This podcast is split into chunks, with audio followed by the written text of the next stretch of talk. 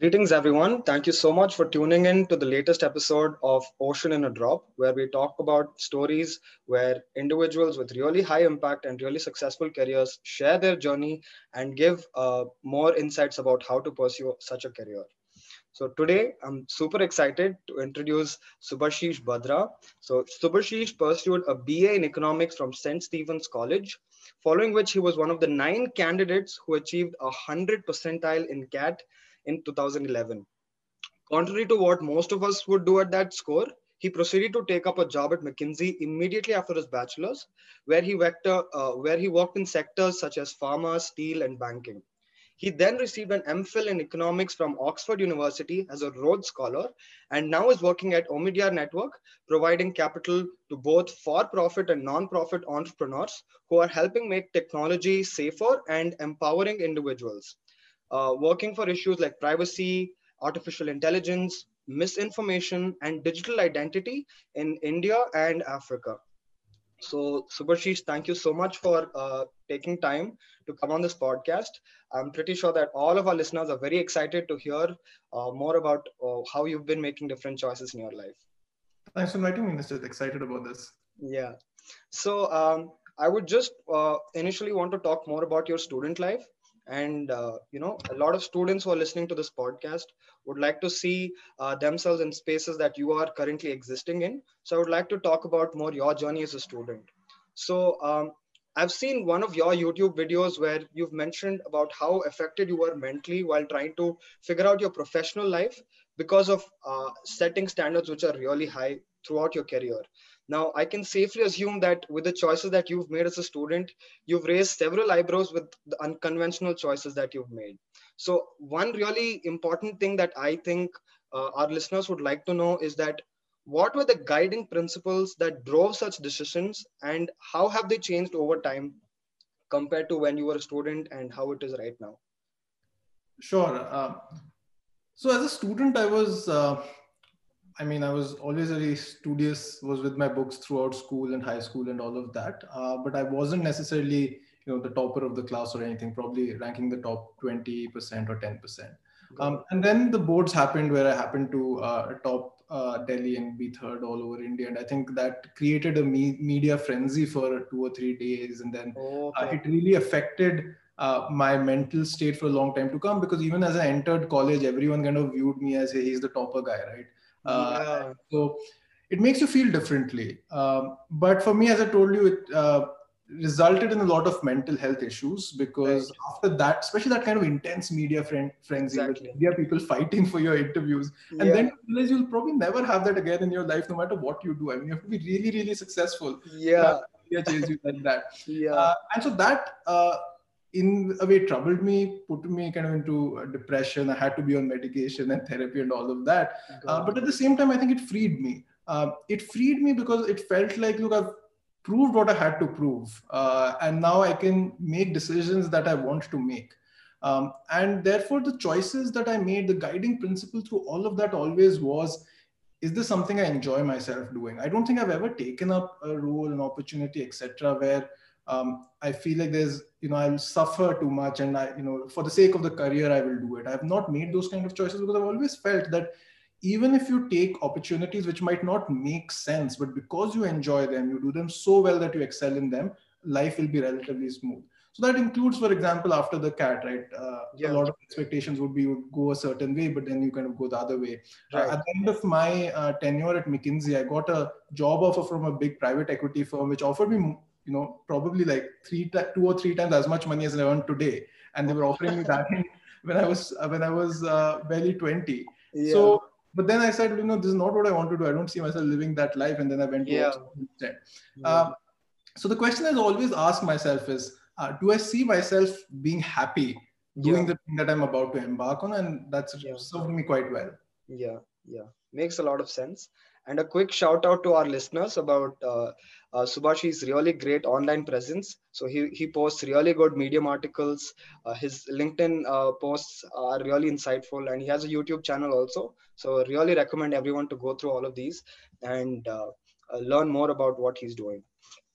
So um, now, uh, as we spoke about different experiences academically that you faced, were there any experiences that were pivotal that guided your principles, uh, changed how you made decisions in the in, in to, to pursue a career in the impact space? So, any pivotal experiences to guide you towards impact? I wouldn't say there was anything kind of that jolted me into getting into the impact space. Uh, I, you know, as most people who study economics in the country always have this dream that you know there'll be a development person of yeah, some yeah, the World Bank or something, right? True. And that was certainly something I had in my mind at yeah. some point. And for me, McKinsey always was there for kind of a temporary path. Even at McKinsey, I did a lot of projects on the development side of things. Got it. Uh, but when I went to Oxford, then this opportunity in impact investing opened up, and I said, look, it sounds interesting. You're creating impact, yeah. market-based solutions, and you're probably getting a decent salary while doing that. Yeah, yeah. almost sounds impossible. Can I go and learn more? Correct. So I did an internship at Omidyar Network at that point. Okay. But what made me fall in love with the space and the sector was the ethos of the organization. So I wouldn't say as much that I'm in love with impact investing or the impact sector, but I'm certainly in love with the organization that I'm at. And the reason that happened is because um, the culture of the organization being extremely flat, the what the cult, uh, what the organization stands for, it stands for people having more agency over their lives. And if right. I take this back to my own personal journey, which was about me making my decisions independent of what you know my parents thought what friends yeah. thought what society. Thought And i said this is a this, that is something every all of us deserve is more over our lives. Exactly. So that's what drove me into uh, impact investing. And so i am in impact investing and i'm in the impact space because uh, i want people to have the same kind of privilege and opportunities to make their own decisions and fail and succeed or whatever but do it on their own merit whenever they yeah, want. Yeah, yeah yeah. Makes sense and uh, we we just spoke about uh, how you you got introduced into the impact investing space at Oxford. So uh, tell me more about how your experience at uh, Oxford was as a Rhodes Scholar and as an MPhil student. Yeah, I mean Oxford has a very different education culture than than what I experienced in India. Um, there were very few classes, probably two to three hours of classes a day, and that two people said our course was among the tougher ones. Yeah. Uh, and you're not infantilized in the sense that if you want to attend classes, you attend them. If you don't, you don't. Right? There's no attendance system, etc. Yeah. yeah. assignments you want to complete those assignments, you do those. If you don't want to, you don't do them. Yeah. So I enjoyed that kind of yeah. Uh, studying culture, and obviously, clearly, it's a university which has done well. So I presume that culture works. Yeah. It's extremely intense, right? The coursework is unlike anything that I had seen in India or experienced in India. It's a different level. But what was more important about Oxford was um, that student life there was essentially politicized uh, in the oh. sense that um, while I was there, the Rhodes Must Fall movement was ironically at its peak, uh, and a oh. lot of my colleagues who were in Rhodes Scholars were yeah. leading that movement. So that political environment helped open up my mind to issues uh, of the world. Uh, and I, you know, debated and grappled with that a lot. So I think the kind of person that I went into Oxford was very different from the one that came out, and primarily that it made me think a lot more about the world around me than I had been doing till then. Yeah. Uh, so the experience at Oxford was laid back, uh, but it was intellectually extremely stimulating. It was personally very rich. Uh, as I told, I was a relatively studious guy uh, when yeah. I was in India, but when I went to Oxford, I kind of let my hair down and I was going to yeah. multiple times a week and all of that. So I think it's a far more holistic uh, life experience, It's not an educational experience. Yeah. Yeah, makes a lot of sense. So uh, I love that you drew the parallels between uh, Indian education and uh, uh, you know your education at oxford and this was something i was very curious when i came across your profile and as i researched more about you so, as a student who was pursuing a non BBA background at the undergrad level, you secured rank one in CAT exams. Now, uh, tell me more about how intense that preparation period was, and how what was your decision to not pursue an MBA? And currently, with the job description that you have right now, do you think an MBA would have suited you better or would have helped you better with your current role? Sure. So here's a funny incident uh, about for about two or three weeks before the actual CAT exam, I used to come to classes late. I used to be sleepy throughout the day, and people thought, "Oh my God, this guy's really working hard and preparing for CAT."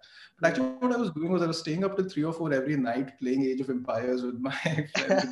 the reason was our college had just got LAN, uh, so Oh, okay. first time you could actually play these kind of multiplayer games, Games. Uh, at reasonable convenience. So I forgot about my CAT prep uh, Yeah. three or four weeks back. I don't recommend it, but it certainly.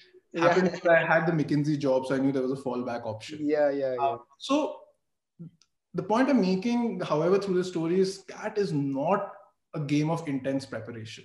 Okay. It's it. a game of consistent preparation. So I started a year and a half possibly before the actual exam. Uh, I went to these classes uh, probably two or three times a week, spent an hour, two hours there. Even the classes I chose, you know, I went to the more traditional, bigger names, but the one I settled on was a smaller group because I really liked the professors there. They were friends. After classes, we would go out and you know have chole bhature and all of that. Yeah. It was very good, um, friendly atmosphere that helped me do well. So that was where it started, and you know, putting in maybe I don't know, 10, 15 hours a week, right? Consistently over that one and a half years uh, Yeah. was very important. And then you have to kind of keep your mind clear. So at one point, I was not scoring as well in the mock cats, uh, especially on the verbal section. At some point, my professor came and said, "Look, don't worry about it. I think you're on the right path. Just keep keep going." Yeah. So that's what CAT prep would to me looks like. And the same I would say is true for GMAT or anything else that's an aptitude test, right? Where you're not Right. being tested on knowledge, where you're being tested on like verbal or Right.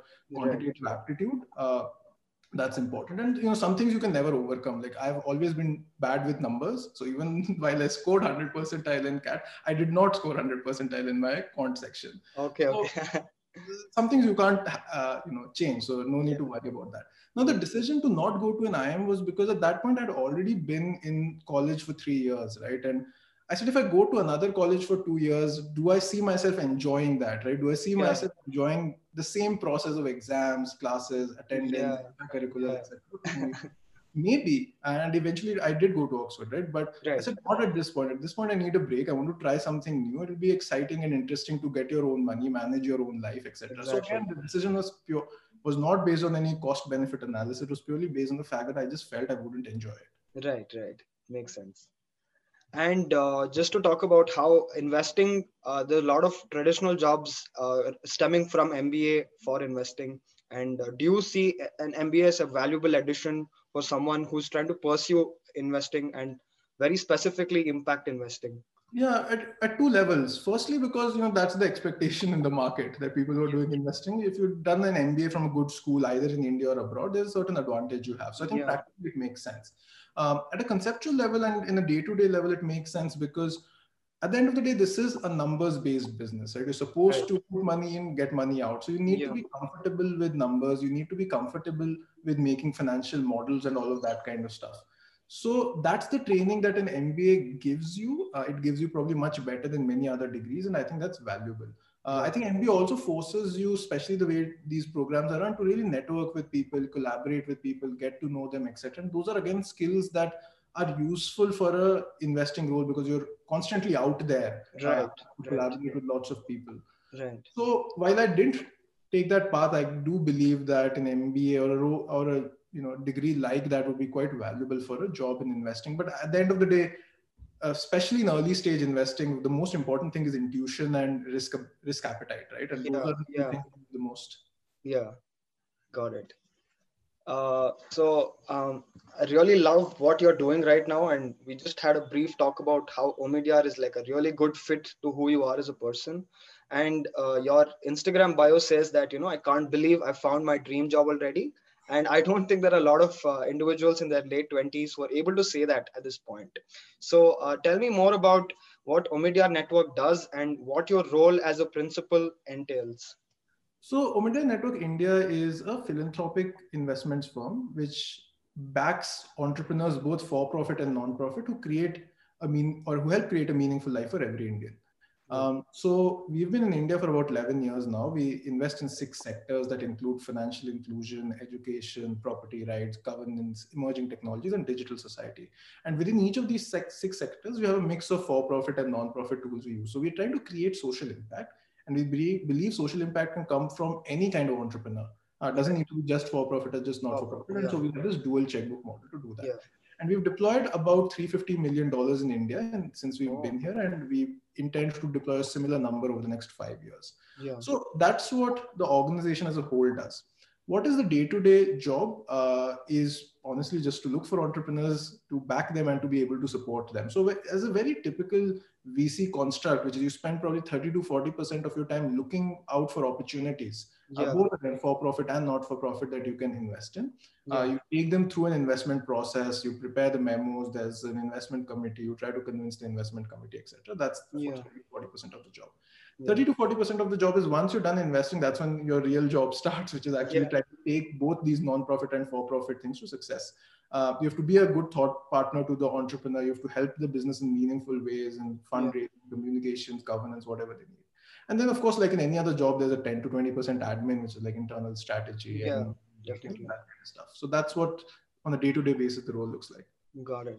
Got it. Sounds sounds really exciting. And uh, if you don't mind, I would love to hear more about your work over the years. Uh, can you elucidate on some of the projects related to digital identity in India and Africa? Sure, happy to do that. Uh, the project which uh, defined my career uh, and my me in this profession pretty early on was a project called State of Aadhaar. Uh, oh. so when Aadhaar was the whole debate was at its peak in probably three or four years back, uh, there were government would say, look, these are all the savings we've got, etc., etc., and this is why Aadhaar is great. And then the critics would say, look, people are dying because they're not getting food rations, yeah, getting denied services, etc. Correct. In fact, the, both the worlds are far apart because there was no data Sure, mm-hmm. there were questions of people dying, but if or getting denied their ration, but if one percent get denied ration versus thirty percent, it's very different consequences on how you solve it. Right. So we decided to fund the state of Aadhaar as an effort to bring data into this discussion. So in the last iteration of the report was a large survey of about 167,000 households in India. Oh. And that report called out nuances which were not otherwise present in the discourse. So, for example, um, the fact that third gender and homeless people are disproportionately more likely to be excluded from Aadhaar was not right. right. The fact that non-Aadhaar related reasons for exclusion were much higher. Uh, yeah. So this, on the non-profit side, from a project grant, this was one of the things that was very exciting. Got on it. the for-profit side, I've invested in a bunch, couple of uh, companies which work on privacy tech um, in the US. So, for example, one of the companies I invested in was one called Learning Machine. So what Learning Machine does, it goes and sells itself to universities and other big governments. Uh, and it, it, issues credentials, which could be your diploma, which could be your driver's license, your health record, etc., directly to the individual with a hash of it stored on the blockchain. So that there's no centralized repository and there's a direct convenience that the individual can share their records digitally and it's verifiable on the blockchain. So uh, that's what the business was. The business did well. It was acquired eventually by another larger business. So on the for-profit side, that was one of the privacy tech companies that I invested in. And apart from that, there's a portfolio of you know 10 to 15 organizations that our work on digital society is supporting. Many of them are think tanks that do policy research. Many of them are direct consumer advocacy work. So, for example, recently we launched a social media campaign on data privacy. Uh, we reached about 50 million people through that. Uh, we oh. launched a radio show which reached about 26 million people. It wow. increased their privacy consciousness by 11%. So yeah. it's an interesting job that you kind of get to do in the same day. You get to do for profit, you get to do policy research. Yeah. So this is a very wide gamut of activities. Yeah, yeah. So um, really exciting to see such large opportunities that are uh, wide range of opportunities that are provided to people who are working at Omidyar. And uh, I think I think we have listeners who are both students and who are people who are impact oriented and in that space. And I'm pretty sure that a lot of them are looking forward to working in such an ecosystem that Omidyar provides. So uh, can you tell me more about what does Omidyar look for in potential candidates and how does one build the necessary skill sets and experiences to work in that ecosystem? Look, for us as an organization, there is no, you know, textbook good candidate because we yeah. even know that good candidates will come from different places. So if you look right. at people who are currently associates uh, on our team, they come from journalism, they come from management consulting, they come from iBanking, they come from development consulting, they, yeah. they come from operations in factories, right? So yeah. a very wide gamut of background. So because impact investing in particular is such a narrow field, right? Yeah. There's few firms who do it. They do. There's no kind of checkbox that you can say, you know, if I, for example, right. do a CFA, I have a better chance, or if I do an MBA, I have yeah. What we're looking for is people who show a high degree of competence no matter what they did. Uh, who show a certain amount of motivation to go out and get things done because this is a very ambiguous job. Uh, you need to, you know, you're dealing with ambiguity all the time. You're dealing yeah. with dealing with failure day in day out. Yeah. So people who see show that they have worked in those kind of situations are people we really like. People who care about the issues that we work on. Because if you don't care about an issue, it's very difficult for you to do well on that. Yeah. Um, and finally, as I said, from a functional perspective, the only thing that's really important is comfort with numbers. Uh, yeah. you, don't need to, you don't need to know how to develop the world's most complex model but numbers shouldn't scare you because otherwise it becomes quite challenging yeah yeah makes sense and uh, uh, i really loved your thought process when uh, in one of your youtube videos and prior to what you said during your mba preparation about how uh, sacrifice doesn't drive success it's about how happiness drives success.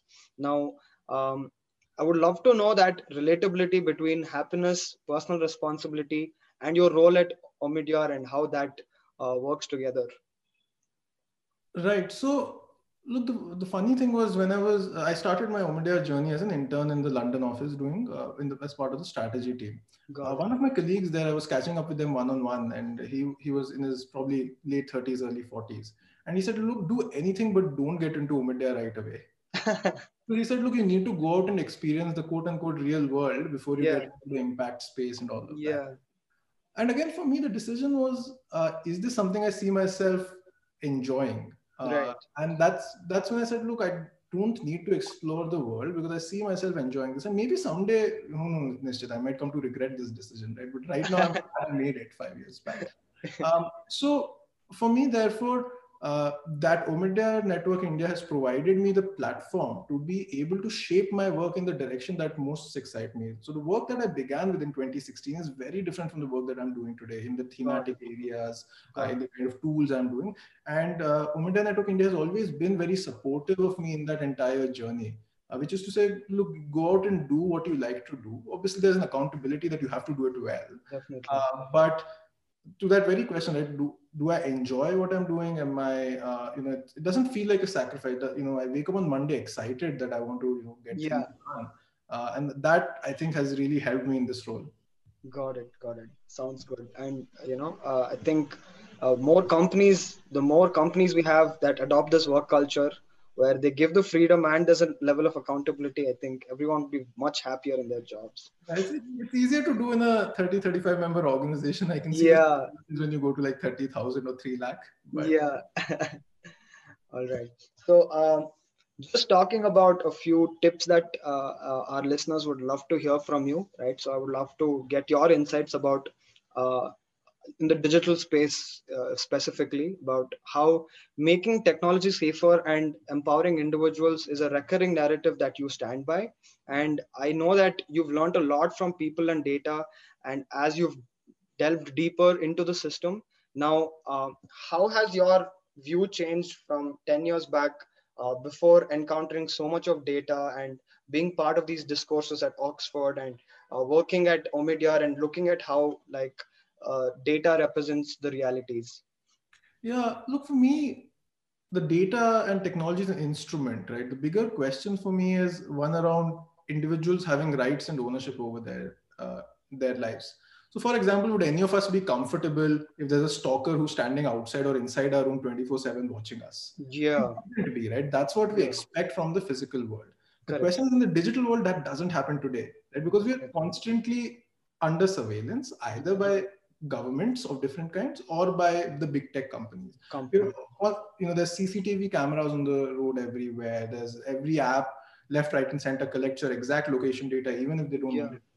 So yeah. I've always placed my work on privacy, not in some abstract, you know, you, you want to give this number or you want to give that number or not, yeah. and all of that. But it's this question of are we under control? Of our lives and how that plays out. So that's the big transformation that happened for me, right? Because when I came, when I got out of Stephens, there was a lot more about uh, you know education, sanitation, healthcare, what one might call the foundational needs of a good life. Right, right. But then I realized that that is very, very important and non-negotiable. But beyond that, if you really want to have a good life, you need to have control and agency and all of that. And that's why I enjoy this work. If someone tells me, look, you, you, you have to work on other aspects of individual agency, I'll probably be equally happy. Right, uh, right, right. But that's where the, that's where I landed, and therefore for me also over the you know as I'm I'm also learning more. There's so much to learn, right? In terms of the apps that you can download, in terms of right. the you can take. Right. So all of that has been a journey. I've certainly in my personal life made a lot of changes, switching over to Signal, uh, downloading this app called Doosra, which allows you to have a second phone number and reduce spam. And you know, you keep Got coming up with these things day in day yeah, out. Yeah, There's a lot out there. Uh, Correct. So, so that's that's the journey. Yeah. and uh, uh, primarily uh, I, I, come from NITK, which is an engineering college in India, and I would love to know how uh, engineering students, uh, CS and IT students in particular, computer science students, have a role beyond software development. Uh, what would you say about you know ethics and policy and product in that whole e ecosystem of computer science? Yeah, look, to be honest, us economists, lawyers, humanities people need it, but we, we can say whatever we want to say. At the end of the day, we are not the ones building technology and we don't have the. Yeah, yeah, exactly. In this space, the most influential people are the technologists because whenever you go and speak to government or a corporation, you know you have to give them something in return. And that return is to build the technology for them. Look at the end of the day india is seen as a leader in tech policy or technology more generally because we built things like aadhaar upi etc and we scaled it in a way no country did. And who did it? Engineers did it right? Definitely. So i genuinely think there's a very important role for engineers in this entire space. Right. Obviously i feel like there's a lot that engineers will learn by talking to lawyers and economists and sociologists etc and vice versa.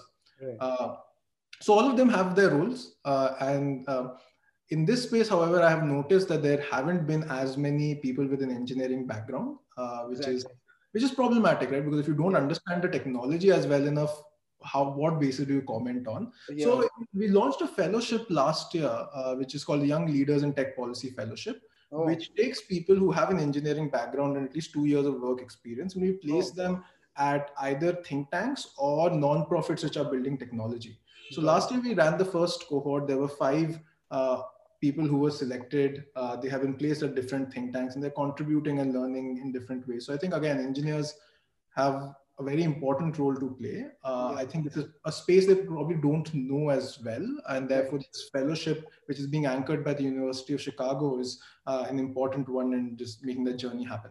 Yeah, that's that's really exciting, and I, I'm I'm pretty sure that a lot of students from our college would be looking forward to belong to that ecosystem in the near future. And uh, know talking about students and their responsibilities uh, do you think that individual student impact is significant? And uh, how do you think teenagers and young adults can step into the space and identify social impact in the right context? As you told you know it's a very ambiguous uh, uh, space. And how do you navigate in this space? Yeah i would say go out and experiment uh, right and don't uh, don't to put too much pressure on yourself to be impactful at scale from day one. Yeah so yeah, look, back yeah. At, look back at what were the first few things of uh, social impact that i did. It was you know we had this system of evening classes where we taught underprivileged kids in college. I joined that right? Yeah. one might argue look you just affected one person. It's you know, yeah. the scale you had. Yeah. Uh, there was times when we would like go, you know the cleanliness drives and they'll take you uh, they'll take you to like a monument and along with other students you'll clean that up. One might argue what's the point? Next day it'll be as dirty as ever. Yeah. We uh, as part of our finance society we launched a financial literacy campaign where we kind of educated people about our karamcharis of the college about financial products and financial yeah but so some might argue, look, the problem there is they don't have enough money. It's not that they can't buy bank accounts and correct, correct. They don't have enough money to buy. It. So yeah. if I look back and say all of these things, you know, probably didn't create a, uh, um, didn't create benefits for people in the long run or create impact for them. But I think it's important as a student not to put too much pressure on yourself. Go out and experiment yeah. a few things, see what you enjoy. Yeah. Uh, and depending on what you enjoy, then you can take a call on what works for you, what doesn't. Definitely. Uh, for example, I had an internship with uh, Bandhan Microfinance. So I did kind of 17 field visits and surveys and all of that. Oh. Uh, extremely physically grueling. There were days when I cycled like 50 kilometers, 20 kilometers, etc. Oh in the in the summer sun in in rural West Bengal. It was crazy, right? Yeah. Uh, and I think there are many people who will do well and really enjoy that kind of role, but it yeah. wasn't me yeah uh, yeah yeah. people who like the grassroots like being around people like meeting people they would really enjoy that kind of role. Exactly. So what i tell students is go out and start experimenting with yeah. things. don't put yeah. pressure on yourself to find your perfect social impact journey on day one. Correct correct yeah and I, I relate so much to what you're saying because uh, every time i've seen students being involved in impact uh, i think it's it might be from their parents it might be from the faculty. They dismiss it outright by saying you know what you're doing is not impactful right? It's very relevant. What you're doing is a drop in an ocean right? It does not make a difference. But these experiences lead up to choices that you make eventually. And that's the whole point of creating this podcast where we're uh, trying to say you're not a drop in an ocean you're an entire ocean in a drop. So yeah. Absolutely. Uh, and uh, finally i would like to talk about you know your decade of experiences right? Your achievements and the rock bottoms that you've hit. What advice would you give to your 20 year old self? Uh, was there something that you wish you did differently? I wish i had a lot more fun when when age was on my side it's a bit difficult to play catch up later yeah. in life. But i think there's obviously all most people would probably prefer to be serious in their academic and professional lives because they want Correct. to get somewhere. And that, that's really important. If you don't have money and if you don't have financial security life's probably going to be tough. Definitely. But at the same time you know though you, you only live once. Those years will never come back. So yeah. the advice i would have given to the 20 uh, year old me was to probably calm down a little bit go out yeah enjoy, enjoy, the world more and be like you know things will work yeah. themselves out don't take stress yeah. about every internship you didn't get or every job yeah. rejection you got you just keep got to keep moving along consistently and things will happen makes sense makes a lot of sense and uh, finally right uh, I, I really believe that uh, books are a really good way to put forth ideas and uh, I would like to know if there are any books that have significantly impacted your worldview that our listeners should also read and uh, get a few insights about this space. Not really, in the sense the kind of books I read are typically non-fiction, uh, educational stuff. Um, for me, uh, yeah, those those are kind of books I read. In terms of life-changing books, again, nothing serious. I what I tried to do was dabble again in a bunch of things, and then I realized yeah fiction yeah. is not for me. I just don't Correct. find it interesting. Uh, people need to do what uh, what works for them. What has been most useful for me is almost to observe and learn from people around me right? And so those are my books. Yeah yeah. so uh, one of the bosses I had at McKinsey had a deep impact on me, gave me a lot more confidence, and I think that's really helped me. Uh, my first boss at Omidyar, I think, has enabled me in so many ways that I can't see myself being where I am without yeah. support. My current bosses at Omidyar. So I look at these people, I see what's the best in them, right, and what can I imbibe. Makes sense. So that's what I encourage people to do, right? Look yeah. at look for your real life heroes and and heroes, and they're never going to be perfect. Yeah. Don't be objective about them, but at the same time, yeah. imbibe what's best in them makes sense. Makes a lot of sense. Uh, so uh, thank you so much for coming on this call. We've had such a great conversation talking about such wide variety of topics from your student life from the different choices that you made during your student life and finally the work that you uh, do at omidyar currently. Uh, again i would strongly recommend every listener to uh, search for subhashish's blog on medium and uh, youtube channel and finally his linkedin. So thank you so much again for making this podcast happen. Uh, uh, we look forward to talking to you once more if time permits. Thanks so much for having me, Mr. Good luck. All Bye. Right.